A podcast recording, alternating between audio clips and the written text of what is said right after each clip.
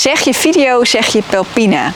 Pelpina is begonnen als nieuwsanker in Amerika en is inmiddels hier in Nederland aan het werk als videotrainer. Zij geeft trainingen aan verschillende bedrijven hoe je simpele video's maakt met je smartphone. Daarnaast heeft ze nog drie fantastische kinderen en is ze getrouwd met haar grote liefde Rick. Hoe ze dat allemaal voor elkaar boekst, daar gaan we het over hebben. En we gaan gaan naar binnen, want het regent.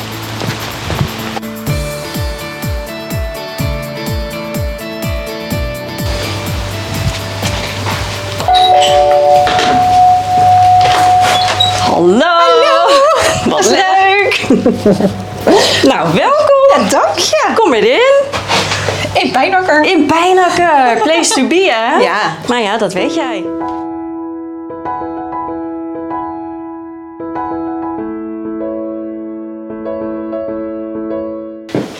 Wil je wat drinken? Lekker glas water alsjeblieft. Nou, dat heb ik. Lekker. Ik heb je natuurlijk een beetje geïntroduceerd in de intro. Ehm, wellicht dat mensen denken, Pepina, ze komt me zo bekend voor. We zien jou wel vaker bij Frankwatching voorbij komen. Ja. En jij hebt maar liefst bijna 25.000 volgers op LinkedIn. Oh, dat klopt. Ja. Ja, dus dat, ja, daar zou je me misschien van kunnen kennen. Inderdaad, ik maak al jaren filmpjes voor Frank Watching. Zitten even na te denken. Meer dan tien jaar. Meer dan tien jaar Ja. ben ik bezig met video's. Maar ik geef er ook Cool. trainingen. Dus ik doe heel veel met Frank Watching. Ze hebben heel veel voor mij betekend ook. Eh, maar ik ben ook actief op LinkedIn. Dus dat klopt ook. Ja, daar deel ik kennis over alles wat ik weet over filmpjes maken. Maar je bent niet begonnen bij Frankwatching, toch? Nee. Want dat dacht ik in eerste instantie, omdat ik Oh, jou ja. via Frankwatching ken. Ja, Maar het is niet... Het is eh, wel waar mijn eh, Nederlandse avontuur is begonnen. Dus dat is wel echt begonnen ongeveer met Frankwatching. Maar ik, mijn achtergrond is in journalistiek. eh, dus echt het vertellen van verhalen. Ik ben, eh, heb jarenlang bij de televisie gewerkt in Amerika. Dus ik heb tien jaar in Texas gewoond. Eh, daar heb ik ook videopodcasting gedaan. En vanuit daar op, nou ja, lang, lang geleden heb ik ooit een keer een videopodcast gemaakt waarin ik het had over Frankwatching. En zo zijn Frank en ik in contact gekomen en zo is dat balletje gaan rollen. Ja, en dat is dus nu alweer tien jaar geleden. Wat grappig. Ja.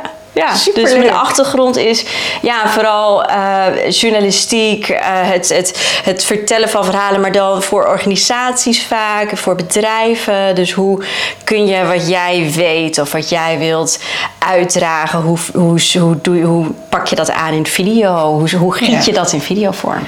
En zo simpel mogelijk, toch? Want Ja, ja, dat klopt. Daar geloof Ja. ik in. Niet te ingewikkeld. Dus eh, het liefst gewoon met je telefoon. Met een paar kleine dingetjes zoals een microfoontje. Leuk. Maar eh, ja. ik ga jou straks nog eventjes wat eh, secret tips en tricks vragen. Misschien Oh, kunnen we dat boven jouw kantoor doen. Oh ja? Maar laten we eerst even op de bank gaan zitten om het over jouw loopbaan te hebben. Oké. Helemaal goed. Leuk. Nou, let's go. Ja, toch?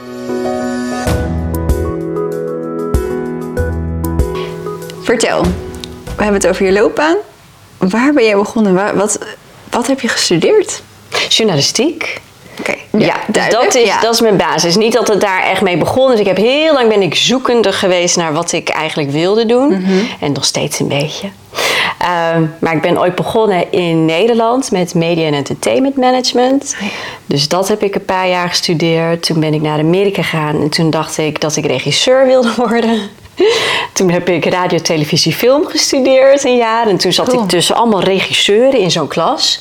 En die wisten alles over films en zo. En toen dacht ik, nee, het is wel leuk, maar dit, dit ben ik niet. En toen kwam journalistiek ergens voorbij. Dat vond ik heel spannend. Maar dat was wel een match. Dus- En dat heb je dan in Amerika gestudeerd? Ja, dus in Texas. Daar ben ik, eh, heb ik tien jaar gewoond. Maar hoe kwam je bij Amerika? Wat is die stap geweest om van Nederland naar Amerika te gaan? Nou, dat is een beetje de schuld van Rick, mijn man. We zijn al heel lang samen. En hij studeerde eh, hier in Nederland en kreeg een stageplek in de vliegtuigindustrie. Dus hij doet iets heel anders. Ja. En hij kreeg een stageplek in Texas, of all places. Ja. Dus hij zei na een half jaar of zo: Kom je met mij mee deze kant op? Gaan we hier samen wonen? Nou, mijn eerste reactie was: Nou, nee. Ik woon heel goed hier in Nederland. Ik kom uit Friesland, dus ik woon in Leeuwarden. Heel prima op mijn eigen, eigen kamertje had ik. Had het heel erg naar mijn zin. Dus eerst zei ik nee. En uiteindelijk eh, ben ik daar een weekje geweest in Ja. Texas. En ik merkte aan mezelf dat ik heel veel vooroordelen had over Texas, Texanen, Amerikanen. Eh, en, eh, en die waren heel snel weggenomen. En Texas dat is was best wel heel erg leuk. Ja. Leuke mensen, fijn weer, heel veel nieuwe bedrijven, heel internationaal. Dus toen heb ik het een kans gegeven. En toen hebben we eigenlijk tegen elkaar gezegd: we gaan het een jaar proberen. En als we het allebei na een jaar nog leuk vinden, dan blijven we langer. Nou, toen zijn we er tien jaar gebleven. Maar cool, dus jullie zijn samen daarheen gegaan en gewoon tien jaar gebleven. En dus Ja. je hebt daar journalistiek gestudeerd. En vervolgens ben je daar dus aan de slag gegaan. Ja. Ja, nou ja, dat ging ook niet vanzelf natuurlijk. Maar eh, ja, ik moest daar een baan vinden in mijn niche. Dus ja, als je journalistiek studeert, dan moet je een baan vinden in bijvoorbeeld televisie of radio. Ehm, en dus dat was mijn missie. Dus ik heb toen heel hard gewerkt om een baan te kunnen vinden en vertrouwen te winnen van een nieuwsdirector bij CW in Dallas. En, eh, en toen heb ik daar een aantal jaar mogen werken. Als anchor. Ja, dat was, dat was ook nog wel een. Dat ging ook niet vanzelf natuurlijk. Hè? Dus dat, dat begon, ik begon gewoon als eh, webproducer. Oh ja? Dus ik werkte eh, ja, eh, bij de, voor de website. Dus ik schreef artikelen, zorgde voor blogposts. Ik was nou, super jong natuurlijk, dus ik geloofde heel erg in social media. En ik werkte bij een televisiestation. Ja. En dit is heel lang geleden, dus toen was het echt televisie en internet. Dat waren twee compleet andere dingen, gescheiden van elkaar. En ik dacht, Nee. iedereen hier moet op Twitter. Precies. Al die anchors, we moeten op Twitter. Nou, en dat, eh, dat heb ik heel veel eh, moeite voor gedaan. Om mensen te overtuigen om ook wat online te doen. Om ook filmpjes te maken voor de website. En, dus ja, dat begon allemaal behind the scenes. En op een gegeven moment zei mijn nieuwsdirector... ehm, de baas, zeg maar, van, eh, van, van het nieuws daar. Die zei, waarom vertel je niet wat jij weet voor de camera? Ja, dat was heel spannend natuurlijk. En toen zei hij, ja, dat is leuk, dat is leuk. Hij, en ik pak een groot scherm. Ik, ik, ik koop gewoon een touchscreen voor jou. En de volgende dag stond er een enorme touchscreen op het bureau. Moest ik dat ding leren kennen. En, eh, en binnen een week of twee stond ik voor de camera. Even voor de duidelijkheid. Ja. Live televisie. Live, ja, live. Dus het was wel heel spannend hoor. Ja, Ja. en dat ging ook echt niet meteen in één keer goed. De eerste Nee. keer dat ik live was, toen stond ik naast een anchor die echt al heel veel ervaring had. En dat ging op zich best oké. We hadden van tevoren spreek je altijd een beetje af hè, van jij zegt dit, dan zeg ik dat. Nou, dan, maak je een beetje, een beetje voorbereiden. Maar op een gegeven moment tijdens de, ter- terwijl we live waren, dus groot studio, allemaal camera's, lamp op ons en we waren live en we deden ons stukje zeg maar. Toen zei hij iets wat we niet hadden afgesproken. Maar dat deed hij natuurlijk expres, gewoon om een beetje te kijken van hoe reageert ze. Nou, ik, ik kon niks. Ik bevroor. Dus ik zei niks. Ik denk dat ik stopte met ademen. Ik deed helemaal niks. Dus ik stond daar. En hij pakte dat gewoon heel goed weer op. En dat was gewoon, hè, ging gewoon rustig afsluiten en zo. Maar ik liep daar echt weg van. Dit was jouw allereerste. Dit was mijn allereerste keer live. Ja, dat was echt heel erg. Maar dat is oké. Daar leer je van. Ja. Maar wacht even, want deze man deed het al jaren. Die deed, het, deed hij dit om jou een soort van te testen? Of wat was dat? Nee, nou ja, kijk, je kunt natuurlijk altijd een toneelstukje opvoeren. Ja. En dan, wordt het, dan, eh, dan blijf je altijd toneelstukjes doen. Ja. En ik denk wat hij mij wilde laten ervaren is: ga maar gewoon vertellen. Ja. En, en ik ga je gewoon een vraag. We hebben hier een gesprek. Dus we gaan niet een toneelstukje doen, we gaan gewoon echt praten. En dat heeft hij me eigenlijk geleerd. Maar ja, natuurlijk wel. The hard way. Ja, de hard way. Maar nu kun je erom lachen. Waarschijnlijk op dat moment. Nee, ik vond het echt verschrikkelijk. Ja. Ik liep daar weg en ik dacht echt, ik kan wel janken. En oh, wat er, en, en ik, ik kan dit niet. Maar tegelijkertijd ook, en dat is heel grappig. Want aan de ene kant denk je, nou, ik ga dood. En aan de andere kant denk je, ik leef nog. Ja. Ik ben er nog. En, en mensen in de newsroom, dus ik kwam terug en iedereen stond aan het klappen, was aan het applaudisseren. Want dat was de Oh, eerste keer dat je live was. Weet je wel. Dus iedereen zei van, oh, je hebt het supergoed gedaan en je probeert het morgen gewoon nog een keer. En dat was ook zo fijn aan dat tv-station, is dat mocht. Dus je mocht daar oefenen en, en fouten maken en proberen. Dus, eh, dus dat heeft me heel veel gebracht. En de volgende dag heb ik het gewoon weer geprobeerd. En nou ja, was het net zo spannend, maar toen kwam er misschien wel een geluidje uit en kon ik wel iets terugzeggen. En zo langzamerhand ja, leer je dat het toch eigenlijk best wel leuk is ook. Top. En zo ben je weer twintig jaar verder in de videowereld, want inmiddels... Ja, ja, nou klopt. Dat gaat heel snel natuurlijk. Ja. ik ben ooit dus begonnen bij de televisie. Toen ben ik overgestapt op videopodcasting. Want ik deed een interview met eh, eh, iemand die... Uh, Kelly Lewis heette ze toen. Luria Petrucci heet ze is haar echte naam. En zij, was, uh, uh, zij deed heel veel in videopodcasting toen iTunes net begon. maar dit is echt lang, lang uh, van la lettre, ja. Ja, dit is echt, even, moet ik even nadenken hoor, 2008 of zo, ja. denk ik, zoiets.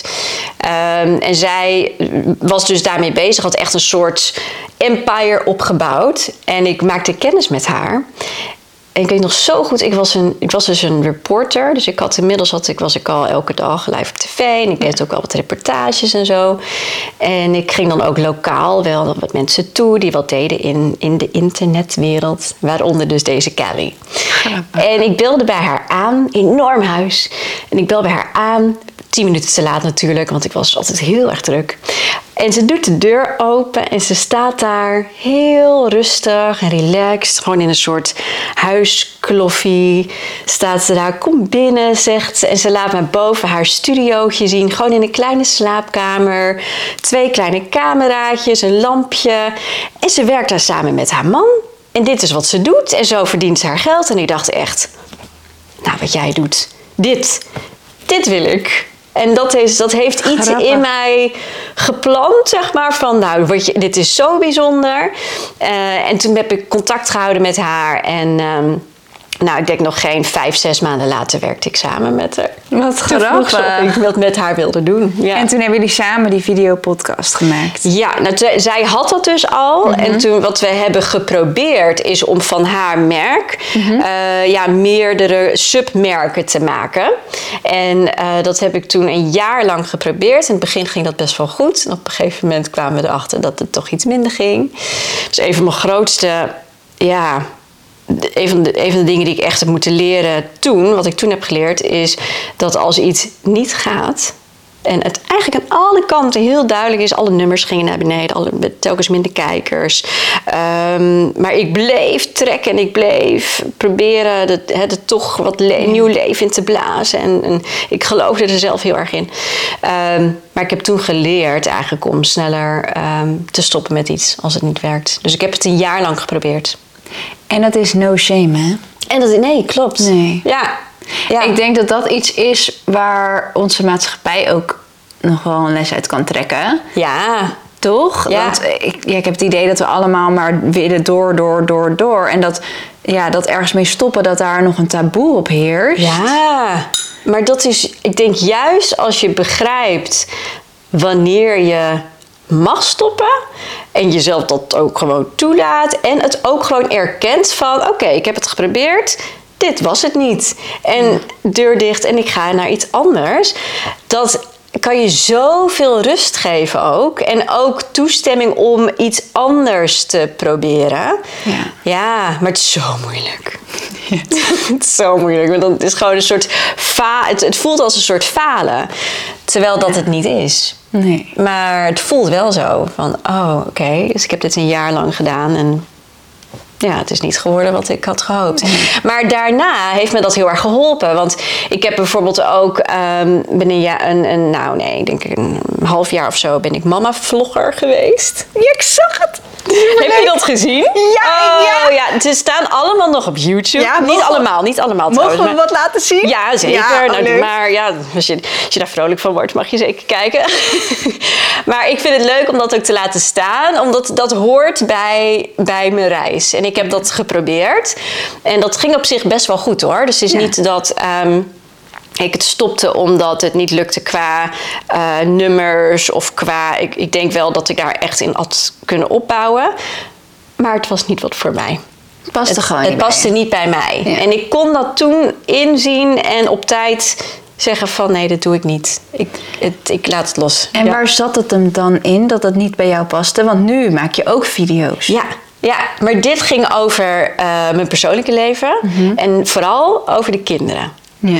En dat vond ik heel moeilijk, om daar... Dat werd telkens moeilijker. Toen ze baby waren, was dat nog wat makkelijker. Dus dan ging het over ehm, hapjes als je baby... De eerste hapje of zo. Of Verschil tussen een kruidvatluier en een etelsluier. Ja, en de etelsluier. Nou, en dan de review daarover doen. Nou, het is allemaal niet zo heel spannend. En hè, ik vond het ook wel leuk om te doen.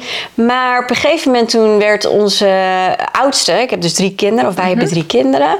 En de oudste die, eh, die ging naar school. En toen kwam ik op het schoolplein en dan spraken moeders me aan over de filmpjes en zo. En oh, en dat is Liam uit de video's en zo. En toen dacht ik, oh, dat wil ik helemaal niet. Oh, dit is allemaal veel te... Ja, heel gek, want je Kwam weet... dichtbij. Ja, maar je weet het, ik weet wel, ik maak video's die gaan andere mensen zien. Dat is ook kind of the point. Dat is een soort van de bedoeling. Maar dan toch de, die, die confrontatie daarmee. Ja. Toen dacht ik, oké, nee, dit wil ik niet. Ik ga hier niet op het schoolplein hebben over zijn broertje... die nu, weet ik veel, eh, bezig is... die nu 15 maanden is of zo... en wat voor sprongetje die heeft gemaakt. Ja. Hey, op welk punt in jouw carrière werd je moeder? Oh, dat is een mooie vraag. Ehm, ik werd. Oh, dat is een mooie vraag. Nou, ehm, onze oudste Liam is geboren in Amerika. Ja. En toen had ik al mijn videopodcast, maar ik had het eigenlijk daar, ja, het klinkt een beetje gek, maar ik wilde heel graag stoppen bij de televisie, Eh, omdat dat een best wel ehm, ja, lastig is te combineren met eh, hoe ik heel graag v- voor mijn kinderen wil zijn. En dat zit hem dan in dat je vaste uren had. Ja, En, en vaak in de avond en in het weekend. En ja, ik werkte bij het nieuws, dus dat was eigenlijk altijd wanneer iedereen thuis is, dan werk jij. En dat was helemaal niet erg, maar als je, als je kinderen krijgt, dan, dan wordt het toch ineens anders. Dus ik, wil, ik wilde heel graag iets ehm, wat me veel meer flexibiliteit gaf. En daarom vond ik het ook zo mooi om die Kelly te zien, aan het Ja. werk te zien. En ik dacht, wauw, dit is, dit, zo kan dat. Zo kun je ehm, er ook bij je gezin zijn. Ja. Eh, dus, dus ja, toen, hij, toen Liam geboren eh, was, toen heb ik eh, een jaar dus die podcast gedaan. En daarna heb ik mijn eigen bedrijf, bedrijf ben ik begonnen samen met een vriend van mij. Heel veel vanuit huis en veel videoproducties runnen voor bedrijven. Eh, maar In Amerika nog? Ja, in Amerika nog. Ja. Ja. maar altijd wel geprobeerd geprobeerd een balans te vinden tussen eh, ja, bij, bij Liam, toen was alleen Liam er, dus bij onze oudste zijn en werken. En ik hou van werken en ik hou van mijn gezin. Dus dat is altijd lastig. ja, want je zegt geprobeerd, dus dat lukte niet altijd. Niet altijd, nee. Ik heb eh, toen Liam net geboren was. Eh, drie weken daarna stond ik weer voor de camera en deed ik weer full on. Nee. Ja, en ik weet nog wel, ik kreeg ook gewoon borstontsteking. Want dan was ik weer heel erg lang aan het praten voor de camera en bezig met van alles en nog wat. En ondertussen moest ik eigenlijk al lang voeden en zo. ja, Echt ik wilde zeggen, hoe deed je dit fysiek? Want na drie weken was ik nog niet waar... Dat kon ook helemaal Nee. niet. Nee, dat, dat slaat natuurlijk nergens op. Nee, dat, nu denk ik ook, dat slaat Maar toen, ja, het, het zit er ook in dat ik Ja. heel graag... Ik vind het ook echt heel leuk. Ja. En het is ook een stukje bewijsdrang, denk ik. Ook een stukje van laten zien van, nou, ik kan dit wel. Dus ik... Heb je er spijt van? eh, nou, ik denk niet dat ik anders wist. Dus Nee. Ja, ik deed gewoon wat ik kon op dat moment, met wat Ja. ik op dat moment wist. Maar ik, we hebben nu drie kinderen en ik heb het met de tweede al heel anders gedaan en met de derde al helemaal. Dus Ja. ja, je leert er wel van. Oh, vertel, Ja. want wat was dan het verschil? Nou, de tweede, toen woonden we in Nederland. Dus dat was sowieso een enorm verschil. Dus ehm, toen had ik ook echt wat meer de ruimte om... eh, en ook door steun van familie bijvoorbeeld... eh, om echt wat meer van en de zwangerschap en eh, de kleine baby te genieten. Ehm, en toen hebben we ook... Toen, de derde, toen was ik zwanger van de derde, van Noah, ons meisje... Ehm, en toen heb ik echt heel lang nagedacht over hoe gaan we dit doen. Want ik hou van mijn werk en ik was bezig met wat opbouwen. Ehm, hoe, hoe dan? Dit, ik kan dit niet combineren. Ik kan niet en thuis zijn bij, bij drie kleine kinderen en daar alles geven en een bedrijf opbouwen. Kan ik niet allebei. Uh, of ik ben helemaal kapot over, de, over een paar maanden. Ja. Nou, toen hebben mijn man en ik daar heel lang over gehad. En uiteindelijk bedachten we moeten hier gewoon echt iets van hulp bij hebben. En we hebben allebei geen familie heel dichtbij in de buurt. Dus uh, mijn familie woont in Friesland en die van mijn man in Drenthe. Dus het is allebei meer dan 2,5 uur rijden. Ja. Dus dat was ook niet echt een optie. Dus we hebben uiteindelijk besloten om er een oppas bij te vragen. En dat werd dan een vaste oppas. Fijn. En dat was een, uh, een nou, onze Diana. Die is al nog steeds hebben we contact met haar. Afgelopen weekend hebben de kinderen weer gelogeerd. Oh, en uh, ja, dat was heel erg leuk. Die hebben echt een, uh, een band met haar opgebouwd voor het leven, denk ik. Maar dat is met de derde eigenlijk, ons derde kindje, dat dat inzicht kwam van ik mag ook leunen op anderen. En, en, en zo kan ik ook mijn eigen ding blijven doen. Ik vind dit een mooie, hè? Dat, je, dat je dat inzicht eigenlijk pas bij je derde kind ja, had. Ik had er drie nodig Ja. om dit te begrijpen. Maar echt, hè, zo, dat denk ik met heel veel dingen hoor. Van, na, de, na de bevalling ook hoe ik voor mezelf zorgde. Na, na dat Liam geboren was. Nou, ik deed wel eens gewoon een paar dagen niet douchen en zo. En dat ik echt dacht, daar heb ik geen tijd voor. Ja. Slaat natuurlijk nergens op, maar ik, ik, ik, da- ik dacht, ik, dat kan niet. Daar heb ik Nou, geen tijd voor. En met de derde ja. was dat, dat ik moest eerst voor mezelf zorgen. Ja, grappig. Dat was, en daarna kon het, al het andere. Ja. Maar dit is zo'n les voor moeders die nu kijken. Die Ja. bijvoorbeeld net moeder zijn geworden. Please, cijfer jezelf niet weg. Ja, het is zo. Het is, het is ja, ja, trap niet in, trap daar niet in. Want Ja. en het is ook denk ik iets wat een beetje in de cultuur wel zit, hè? Dat ehm, eh, de- ook de vragen die je elkaar stelt al eh, nadat een kindje, nadat een baby geboren is of zo. Of wanneer begin je weer met te werken? Of Ja. slaapt de baby al door? Of- nou ja, dingen. Die vraag. Als je op kraam ziet, sla- slapen ze al door. Nee, Nee. net geboren. Nee, natuurlijk Nee, niet. is het een lieve baby? Eh, ja, alle baby's zijn lief. Ja, van, ja, dat, ja dat, ik vind dat ja, heel lastig. Want onze kinderen sliepen ook nooit trouwens. Alle drie niet. Oh, man. Dus die waren alle drie moeilijke, moeilijke slapers. Ja. Dus eh, ja, ja, maar het is... Het heeft drie kinderen, nu bij de derde Oei. weet ik een beetje hoe het werkt. Maar dan heb je echt jarenlang niet geslapen. Nee, dat klopt. Het was echt wel. eh, op een gegeven moment hadden we drie kinderen onder de vijf jaar. En eh, ja, dat was, dat was echt wel de heftigste periode. Als ik erop terugkijk, denk ik ook: ik weet niet hoe deden we dat toen. Ik weet het niet. Maar je doet het. Nou, En- ja, dit is namelijk wel... eh, Het is heel leuk, hè, want ik ga dan gelijk nadenken van... we hebben nu twee, zouden we ooit nog drie? Ja, ja. Dit is wel iets wat ons echt wel tegenhoudt. Dat snap ik. Ja, dat snap ik helemaal. Ja. Dat, wij waren er ook nog niet over uit, eerlijk gezegd. Dus het derde was een cadeautje. Ja. En echt het allermooiste cadeautje nu, hè, wat je maar Ja. kunt bedenken. Maar toen, toen, het, toen ik wist dat ik zwanger was, dacht ik wel van... wow, Even paniek. hoe gaan we dit doen? En gelukkig heb je dan nog negen maanden. Of nou ja, iets minder. Je hebt nog wel even. En het Ja. is allemaal goed gekomen. Ja, gelukkig. Ja, en het is ook tijdelijk, hè? Ik zeg het ook wel eens tegen moeders die ik zie. Dan denk ik, oh, het is echt tijdelijk. Maar Ja. het voelt zo niet tijdelijk. Het voelt eindeloos. Alsof dit je leven is. Voor, voor altijd. Ik ga nooit... Ja, en zo zwaar. Maar het wordt echt beter. Ja.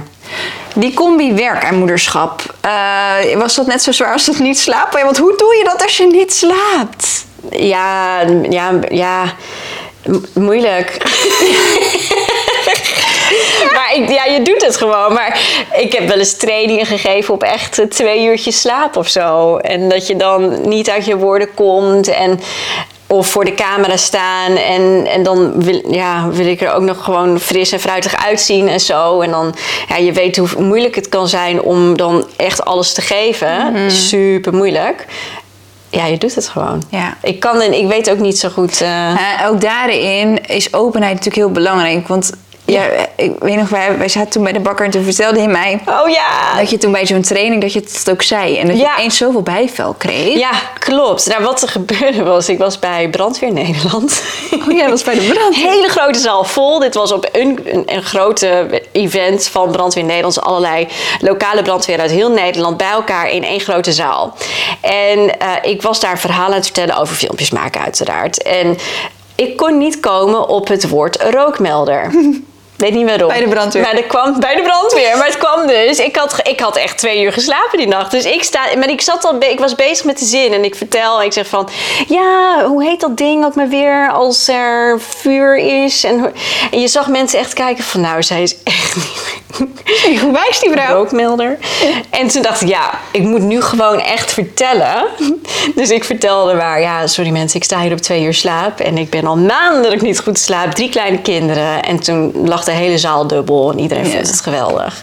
En ja, het is ook dus een stukje openheid en vertellen van, ja, dit is gewoon waar ik nu in zit. En dat eigenlijk moet dat ook gewoon een stukje normaler worden, denk ik. Ja, dat denk ik ook. En zeker in een werksetting. Ik merkte ook Ja. dat eh, ik deelde laatst eindelijk iets over zaken mama op LinkedIn. Oh. En die, nou, die post is helemaal viral gegaan. Maar Oh, ik merkte ja. wel dat op een of andere manier voelde ik een drempel om op LinkedIn iets over zeg maar die combi werk-moederschap te delen. Terwijl Oh, ja. dat slaat eigenlijk nergens op. Ik denk juist op LinkedIn is dat Ja. echt, oh, dat zou daar juist thuis moeten horen.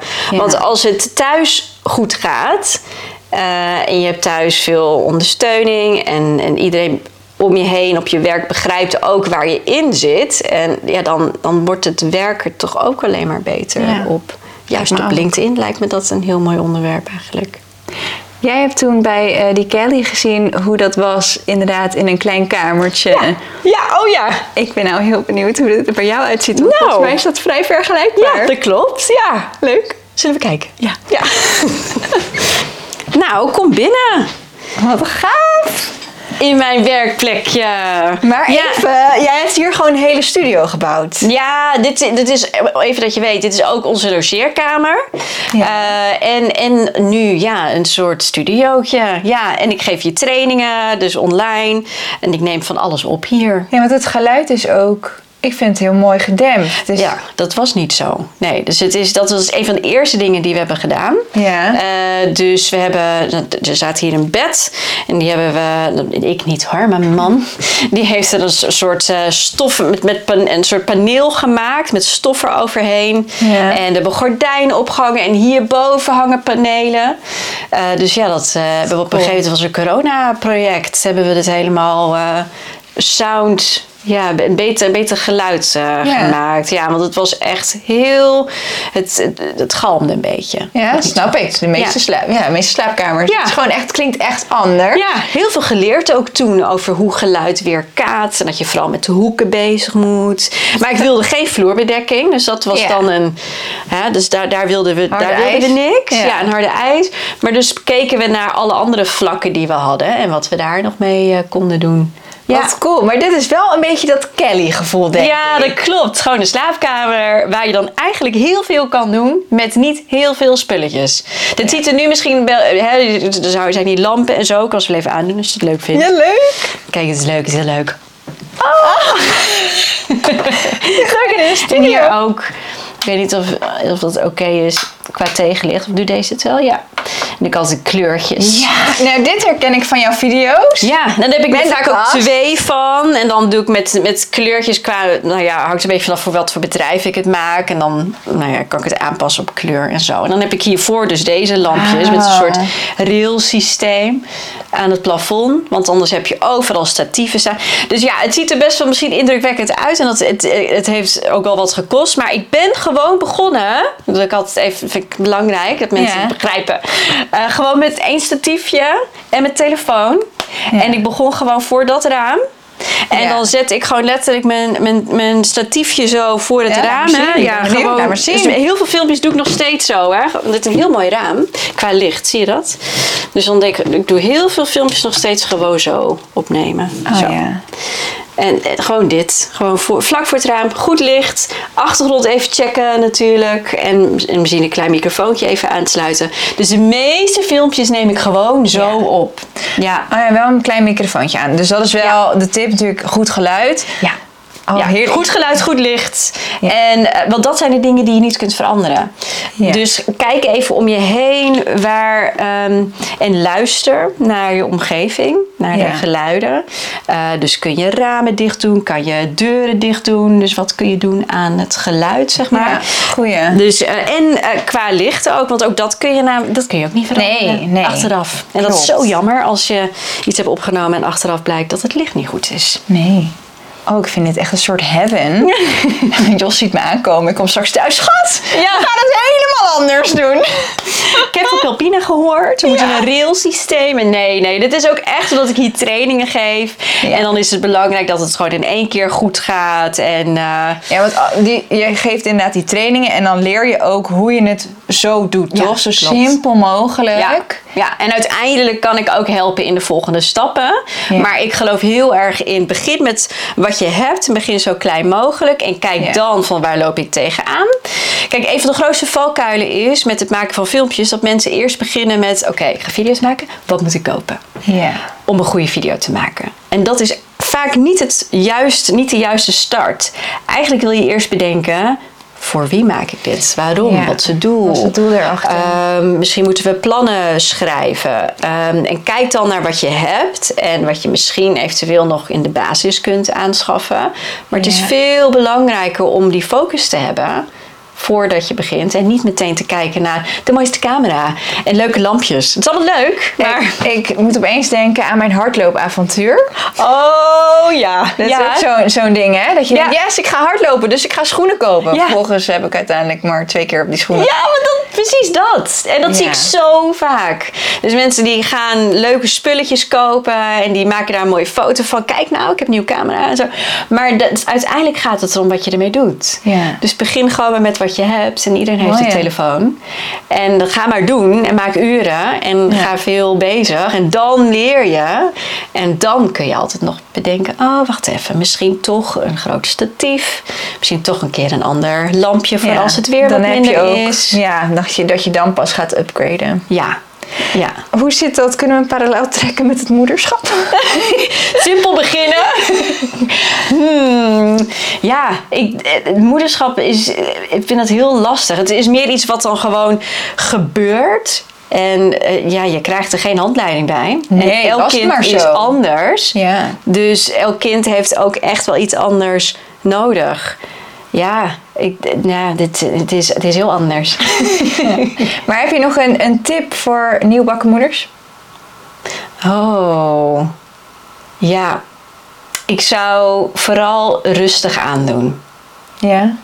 Ik denk als ik mezelf, als ik mezelf een tip zou mogen geven, zo'n, nou, tien jaar geleden, toen was onze oudste één.